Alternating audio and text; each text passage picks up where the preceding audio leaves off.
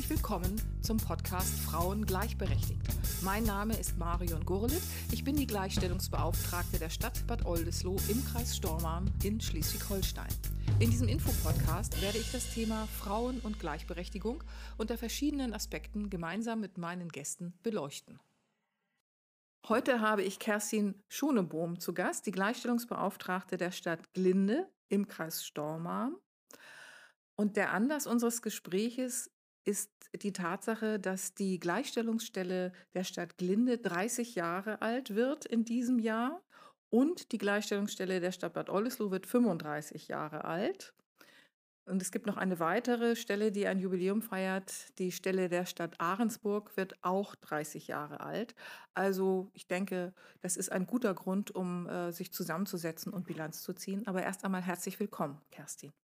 Danke, Marion. Ich freue mich, dass ich hier sein kann. Kerstin, du bist ja jetzt schon viele Jahre bei der Stadt Glinde tätig. Kannst du mir vielleicht so eine Bilanzierung ähm, erzählen? Was ist gelaufen in diesen 30 Jahren? Was ist besonders wichtig? Was wirkt sich aus bis heute hin? Oder wo gibt es vielleicht auch Themen, wo man sagt, die sind abgeschlossen? Ich würde gerne den Ball direkt an dich zurückspielen, denn ich bin tatsächlich erst seit acht Jahren in Glinde tätig. Du bist aber die Erste gewesen, die da Gleichstellungsbeauftragte ist und kannst viel besser von den Anfängen berichten, als ich das könnte. Und ich würde den Faden dann aufnehmen und dahin gucken, wo sind Dinge wirklich auch erledigt. Welche Sachen haben sich als Fehlsteuerungen vielleicht erwiesen und was ist erfolgreich in Struktur eingebettet und wird gelebt?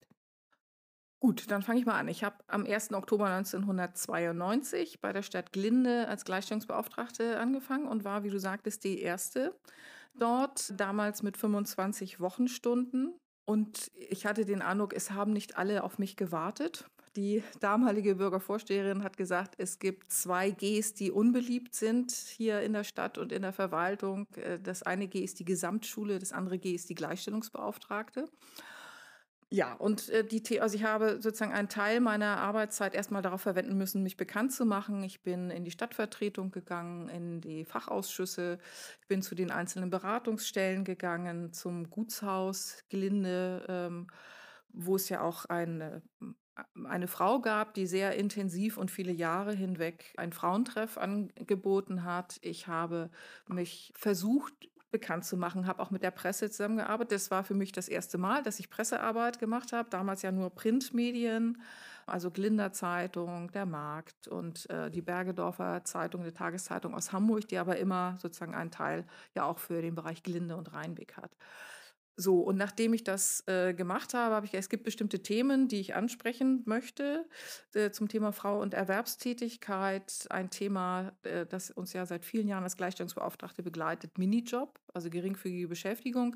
Damals waren das noch die 360 D-Mark Jobs und habe dazu Veranstaltungen gemacht, Broschüren rausgegeben, solche Bereiche. Ich habe dann auch gesehen, dass es schwierig war, die Vereinbarkeit Familie und Beruf zu leben für Frauen und habe mich mit dem Thema betreute Grundschule befasst und habe versucht, das dort zu etablieren. Das war schwierig im, im Bereich äh, der Verwaltung, sage ich mal, aber es war einfach bei den Eltern so. Also das habe ich sehr, äh, sehr genossen. Es waren sehr viele tolle äh, Menschen, die ich da kennengelernt habe, Frauen wie Männer. Auch das Thema Gewalt gegen Frauen war eines, was natürlich da war. Es gab zu dem Zeitpunkt kein Frauenhaus bei uns im Kreis. Äh, das, das war schwierig und es war eben auch so, dass ähm, ich dann die Rückmeldung bekam, auch von einigen Männern aus der Politik. Ich wollte ihnen unterstellen, dass sie ihre Frauen schlagen. So, also das waren durchaus ähm, schwierige Debatten, an die ich mich erinnere, aber es war sehr, ich fand die Zeit sehr aufregend und ich kann mich erinnern, dass ich am Anfang es gar nicht erwarten konnte, dass das Wochenende vorbeigeht, damit ich montags wieder arbeiten kann. Ich muss sagen, das passiert mir ehrlich gesagt, nachdem ich sozusagen 30 Jahre im Dienst bin, nicht mehr so oft, manchmal schon. So. Also das waren sozusagen die, diese Anfänge, also sich bekannt zu machen, Bündnispartnerinnen zu finden, so ein Frauennetzwerk zu gründen, auch äh, die mit den Migrantinnen. Es gibt ja eine große äh, türkische Gemeinde in Gelinde, also auch mit, mit ihnen was zusammen zu machen. Das erste Mal den Internationalen Frauentag am 8. März, auch mit den Frauen, die in der evangelischen oder katholischen Kirche aktiv sind, zusammen zu feiern So, also das, das waren so, so Sachen, die, die mir gut im Gedächtnis geblieben sind. Und eben zum Thema Gewalt gegen Frauen, Angsträume, auch äh, sowas wie das Frauennachttaxi, so die ersten Anfänge. Aber ich bin dann ja nach anderthalb Jahren gegangen zur Stadt Bad Oldesloe. Und dann kam meine Nachfolgerin. Ja, die habe ich auch nicht mehr kennengelernt.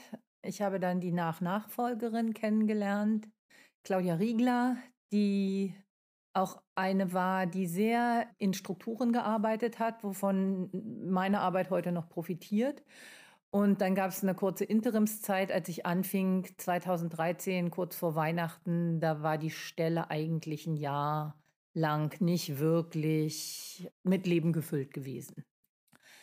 Spannend ist, dass sich die Dinge wiederholen. Also auch an mir war es dann, mich bekannt zu machen, Netzwerke zu knüpfen. Ich habe viel mit mit der St. Nissenpark Stiftung zusammengearbeitet, dort mit Gabi Gindorf, später mit Katrin Ackermann. Wir haben frauenpolitisch eine Menge auf den Fuß gesetzt gemeinsam. Das war dann die Arbeit in die Stadt, in die Zivilbevölkerung hinein. Ich habe kein Frauennetzwerk vorgefunden. Das habe ich selber angeleiert, dass es sich wieder gründet. Das ist das Glinder Frauenforum sehr erfolgreich, sehr wirksam und wirklich sehr, sehr unterstützend. Das ist sozusagen mein, ja, mein Unterstützungsgremium. In der Stadtverwaltung war die Stelle akzeptiert, als ich anfing. Das ähm, war klar. Es gibt diese Position, sie hatte immer noch 25 Stunden. Es gibt diverse, sehr, sehr gut äh, strukturierte und wirklich in den Arbeitsalltag eingepflegte Vorgänge wo die Gleichstellungsbeauftragte beteiligt wird. Und es gibt andere Vorgänge. Das sind überwiegend Personalvorgänge. Es gibt viele andere Vorgänge und das sind alle, wo Gleichstellung im Querschnitt relevant wird, die eher stiefväterlich behandelt werden und wo die Notwendigkeit, die Gleichstellungsbeauftragte einzubeziehen und insbesondere frühzeitig, so wie das Gesetz es ja vorsieht und die Gemeindeordnung und die Hauptsatzung der Stadt Glinde, gerne übersehen wird und ich dann einen fertigen Entwurf vorgelegt kriege nach dem Motto, so jetzt beteiligen wir sie und äh, schlussendlich ist da eigentlich nichts mehr zu regeln.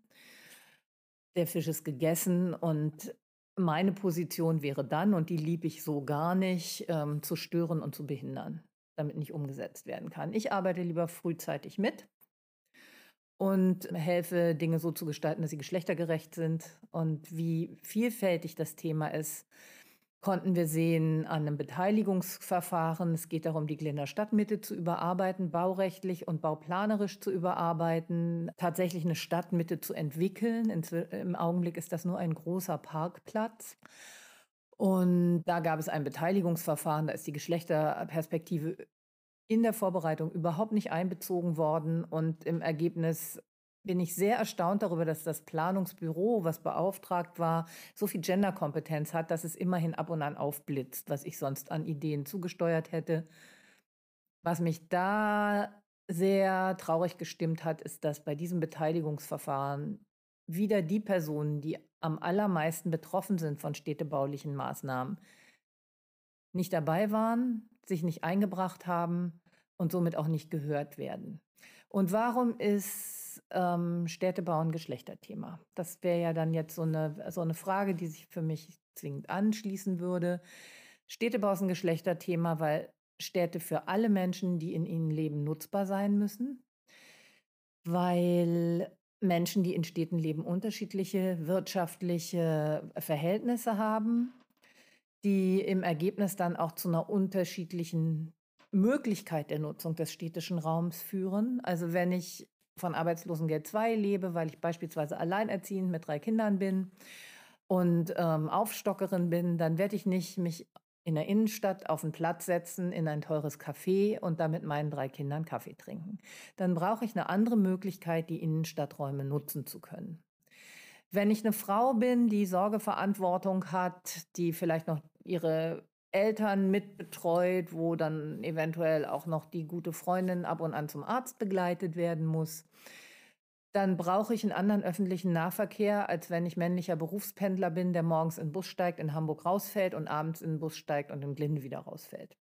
Dann brauche ich einen Busverkehr, der bei mir zu Hause anfängt, mich am Kindergarten vorbeifährt, wo ich dann einen Anschluss habe, der mich zu meiner Großmutter bringt. Ich zwischendurch nochmal eben die Einkäufe und die Apotheke besuchen kann und dann auch noch zu meiner Erwerbsarbeit und wieder wegkomme, um dann die Kinder wieder einzusammeln. Das heißt, die Herausforderungen sind ganz andere, aber gerade äh, Nahverkehrsplanung wird überwiegend von Männern gemacht, die dafür gar keinen Blick haben. Ja, aber das ist ja auch ein Thema, was sozusagen am, am Anfang, als es mit der Gleichstellung losging, noch nicht so im Blick war. Das ist ja sozusagen ein, ein neueres, sehr wichtiges Thema, was äh, reingekommen ist. Äh, als ich anfing in Glinde, war ich im, im Südstormaner Bereich die Einzige. Da waren wir auch nur zu viert. Jetzt sind wir sieben hauptamtliche äh, Kolleginnen. Du hast direkt in der Nachbarstadt ja noch eine. Und wir hatten auch noch nicht das Gleichstellungsgesetz. Es ist ja erst Ende 1994 in Schleswig-Holstein tatsächlich eingesetzt worden und verabschiedet worden. So, das heißt, also am Anfang, äh, die Arbeit war ja ohne gesetzliche Grundlage. Also klar, das Grundgesetz gab es ja Artikel 3 Absatz 2, Männer und Frauen sind gleichberechtigt. Aber ich, ich finde es schon sehr spannend, auch zu gucken, wie sich im Laufe sozusagen der, der Jahrzehnte, äh, kann ich ja sagen, dann auch neue Themen erschlossen haben, dass wir äh, uns auch damit beschäftigen. Du hast diesen Bereich Bau- und Städteplanung angesprochen. Das ist eine sehr wichtige Geschichte. Ja, also die, die gesetzliche Grundlage, die ist ja sozusagen erst Ende 1994 geschaffen worden mit dem Gleichstellungsgesetz des Landes Schleswig-Holstein. Vorher haben wir sozusagen im, ähm, ich will nicht sagen im gesetzlosen Raum uns bewegt. Äh, wir haben ja die Grundlage gehabt durch das Grundgesetz Artikel 3 Absatz 2, Männer und Frauen sind gleichberechtigt. Aber ansonsten haben wir sozusagen am Anfang in Glinde und auch als ich hier in Oldesloe anfing, auch meine Vorgängerin hier ohne Gleichstellungsgesetz gearbeitet. Nicht nur Männer und Frauen sind gleichberechtigt, Marion, sondern tatsächlich gibt es ja seit 91 diesen Zusatz, der Staat fördert die tatsächliche Gleichstellung von Frauen und Männern. Und das ist ja im Grunde der Auftrag gewesen, auch Gleichstellungsbeauftragte zu beschäftigen oder eine wie auch immer geartete Organisationsform zu schaffen, die diesen Aspekt im Auge behält. Genau, und seit 1990 ist es ja Bestandteil unserer Gemeindeordnung Schleswig-Holstein. Die Stelle hier in Bad Oldesloe ist ja 1987 eingerichtet worden als freiwillige Maßnahme der Stadt, die erste im Kreis Stormarn überhaupt und eine der ersten sieben im Land Schleswig-Holstein. Da waren ja die Grundlagen noch anders, also auch die Tatsache, dass Gleichstellungsbeauftragte fachlich weisungsfrei arbeiten, gab es da noch nicht. Also meine direkte Vorgängerin hat am Anfang immer alles noch abstimmen müssen mit dem Bürgermeister, der da auch als fachlicher Vorgesetzter galt. Ähm, aber aus dieser Geschichte heraus erklärt sie auch, dass es den Frauenausschuss gegeben hat hier in Bad Oldesloe. Der hatte sich ja schon gegründet 1986 und äh, hat sozusagen als eine Aufgabe die Einrichtung der Stelle der Gleichstellungsbeauftragten sich auf die Fahne geschrieben. Also sozusagen den kommunalpolitisch aktiven Frauen und der autonomen Frauengruppe, die es damals hier gab, ist es zu verdanken, dass diese Stelle hier so früh eingerichtet worden ist. Aber ich danke dir für den Hinweis. Du hast natürlich recht. Ne? Mittlerweile ist der Artikel 3 Absatz 2 eben erweitert worden. Und das heißt, der Staat muss tatsächlich auch aktiv darauf hinwirken. Es sind nicht die Gleichstellungsbeauftragten alleine, die für die Gleichstellung zuständig sind. Das wird ja immer vergessen. Ne? Oft habe ich ja so den Eindruck, ich soll das Fähnchen der Gleichstellung hochhalten, aber es sind eigentlich wir alle, die dafür zuständig sind. Ja, aber du hattest auch das, das Thema Städteplanung gesagt und es gibt ja noch einen, einen weiteren Bereich, der ja auch dazu gehört, das ist der ÖPNV, der öffentliche Personennahverkehr, wo du mit einer Kollegin zusammen federführend gewesen bist ich würde gerne von dir nochmal hören, was ist das für ein, für ein Thema und warum hattet ihr den Eindruck, das ist ganz wichtig und hat was mit Gleichstellung zu tun? Ich habe ja vorhin schon berichtet, wie unterschiedlich die Wege von Männern und Frauen im Alltag sind, weil wir ja nach wie vor eine sehr ungleiche Verteilung von unbezahlter Sorgearbeit und Erwerbsarbeit haben.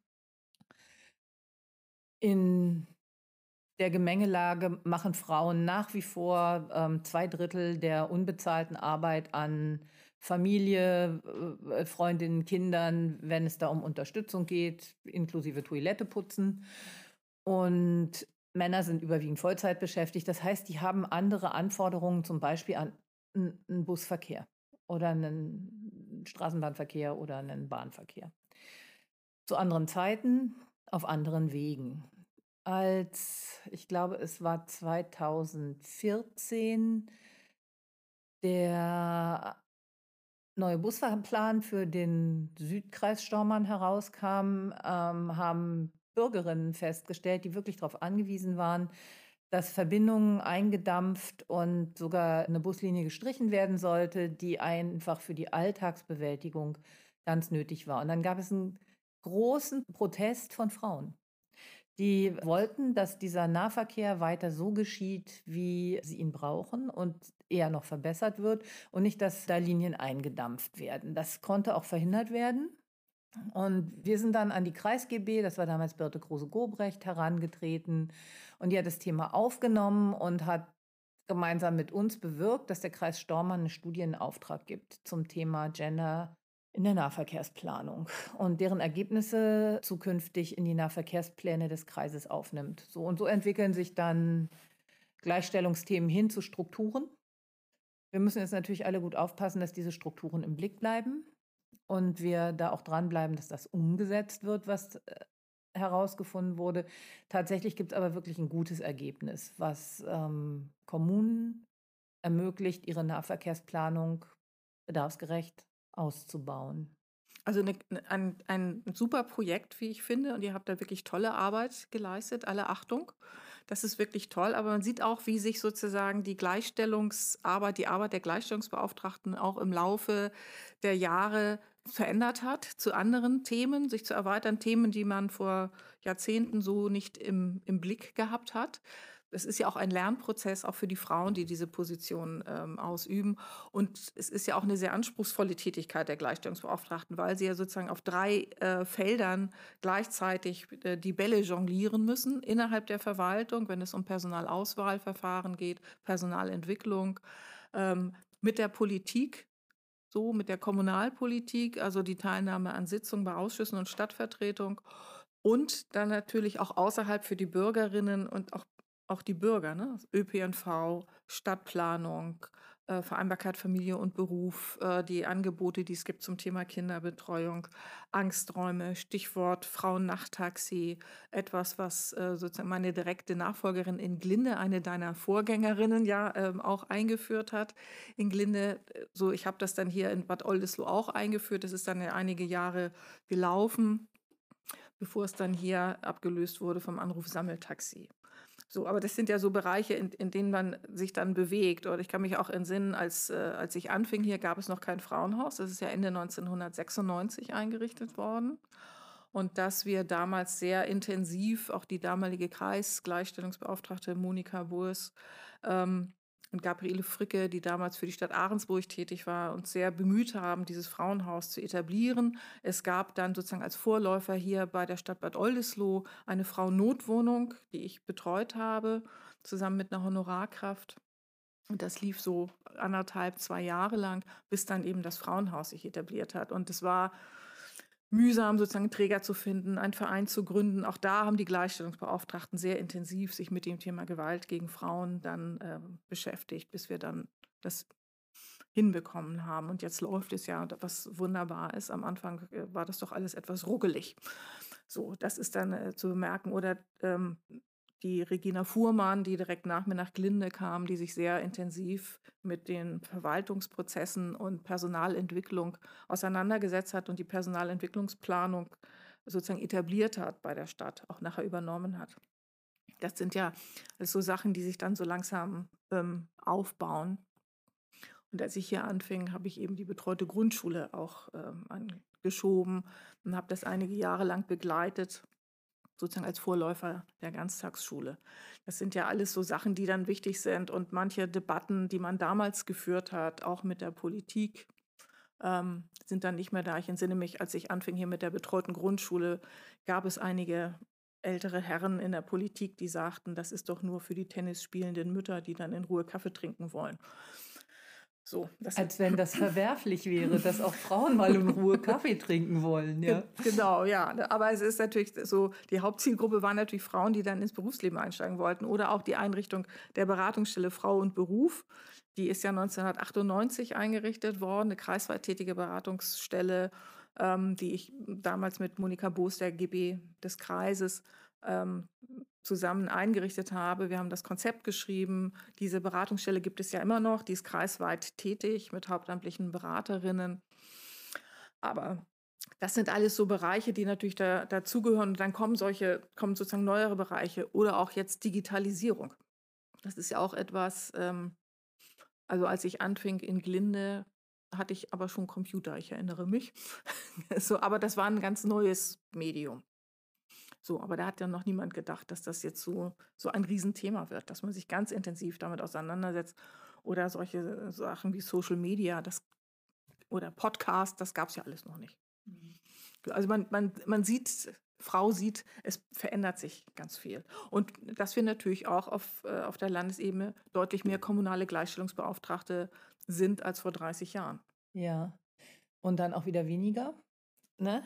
Also vor drei Legislaturen hat die CDU-FDP-Regierung die Einwohnerinnengrenze hochgesetzt und damit Kommunen wieder Gleichstellungsbeauftragten freigestellt, wo die GB vorher gut gearbeitet hat und wo jetzt deutlich zu erkennen ist, dass diese Strukturarbeit eben auch nicht mehr stattfindet. Sehr, sehr schade, wie ich finde.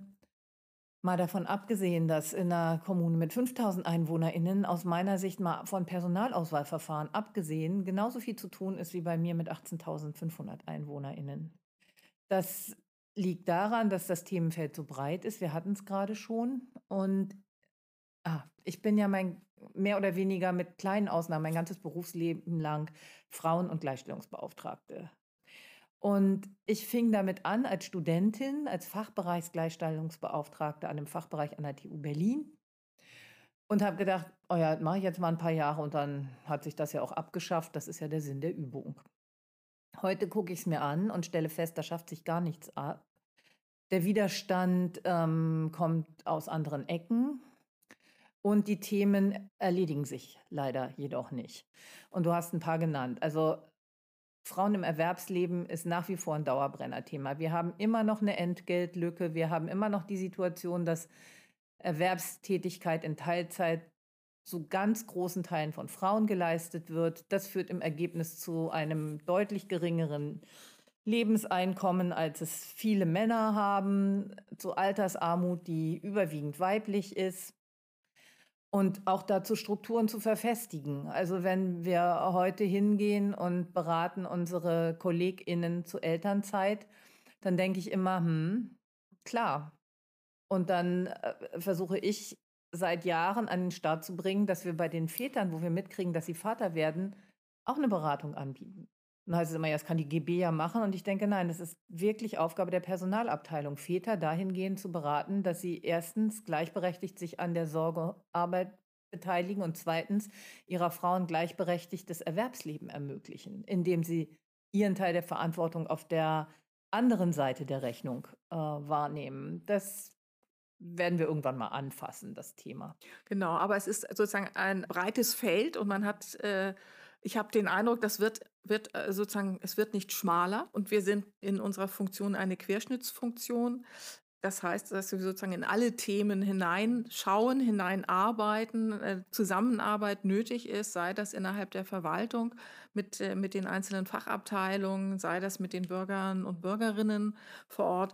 Das ist eine ganz wichtige Tätigkeit und es, äh, es wird nicht weniger. Und die, diese Idee, die du geschildert hast, ich mache das ein paar Jahre und dann bin ich damit durch, hatte ich auch. Also ich bin ja jetzt gut 30 Jahre kommunale Gleichstellungsbeauftragte in Schleswig-Holstein ich habe davor ähm, einige Jahre als wissenschaftliche Mitarbeiterin an der Universität der Bundeswehr gearbeitet, sehr männlich strukturiert. Damals gab es nur ähm, männliche Studierende dort ähm, und es gab nur eine Professorin und das äh, war sozusagen die Initialzündung, sich mit dem Thema ähm, Frauenbeauftragte zu beschäftigen. Und wir haben uns zusammengeschlossen. Es gab eine Frauengruppe dann nachher und wir haben dort dann die Stelle einer Frauenbeauftragten gefordert. Die ist auch eingerichtet worden, nachdem ich dann weggegangen bin dort.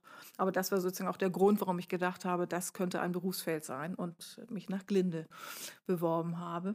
Aber es hat natürlich auch einen Grund, warum ich dann gedacht habe, ich möchte nach Oldesloe gehen. Das lag auch daran, dass es dort eine Teilzeitstelle gewesen ist zu dem Zeitpunkt in Glinde und hier war es immer eine Vollzeitstelle. Da konnte natürlich auf einige Sachen aufsetzen, was meine Vorgängerin gemacht hat, also die dann eben auch mit dafür gesorgt hat, dass der Verein Frauen helfen Frauen Stormann sich gebildet hat, der ja heute eine anerkannte hauptamtliche äh, Frauenfachberatungsstelle ist und auch Träger des Frauenhauses Stormann zum Beispiel so. Also das war, das war eine ganz, ähm, das war eine andere Art zu arbeiten und ähm, die Türen waren auch offener, so auch innerhalb des Rathauses. So, das fand ich, äh, fand ich ganz angenehm und ich arbeite nach wie vor sehr gerne hier in Bad Oldesloe, finde das sehr schön, diese Stadt mit all den Möglichkeiten und den Netzwerken und so, die es gibt. Aber es gibt natürlich immer noch viel zu tun. Es, äh, es ist nicht so, dass ich den Eindruck habe, an irgendwelche Dinge ist ein Haken zu machen sondern es kommen immer noch mehr Sachen auf die Liste.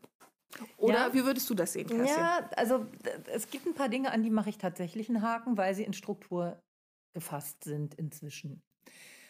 Ein Dauerbrenner-Thema ist ja die Unsichtbarkeit von Frauen in der Öffentlichkeit.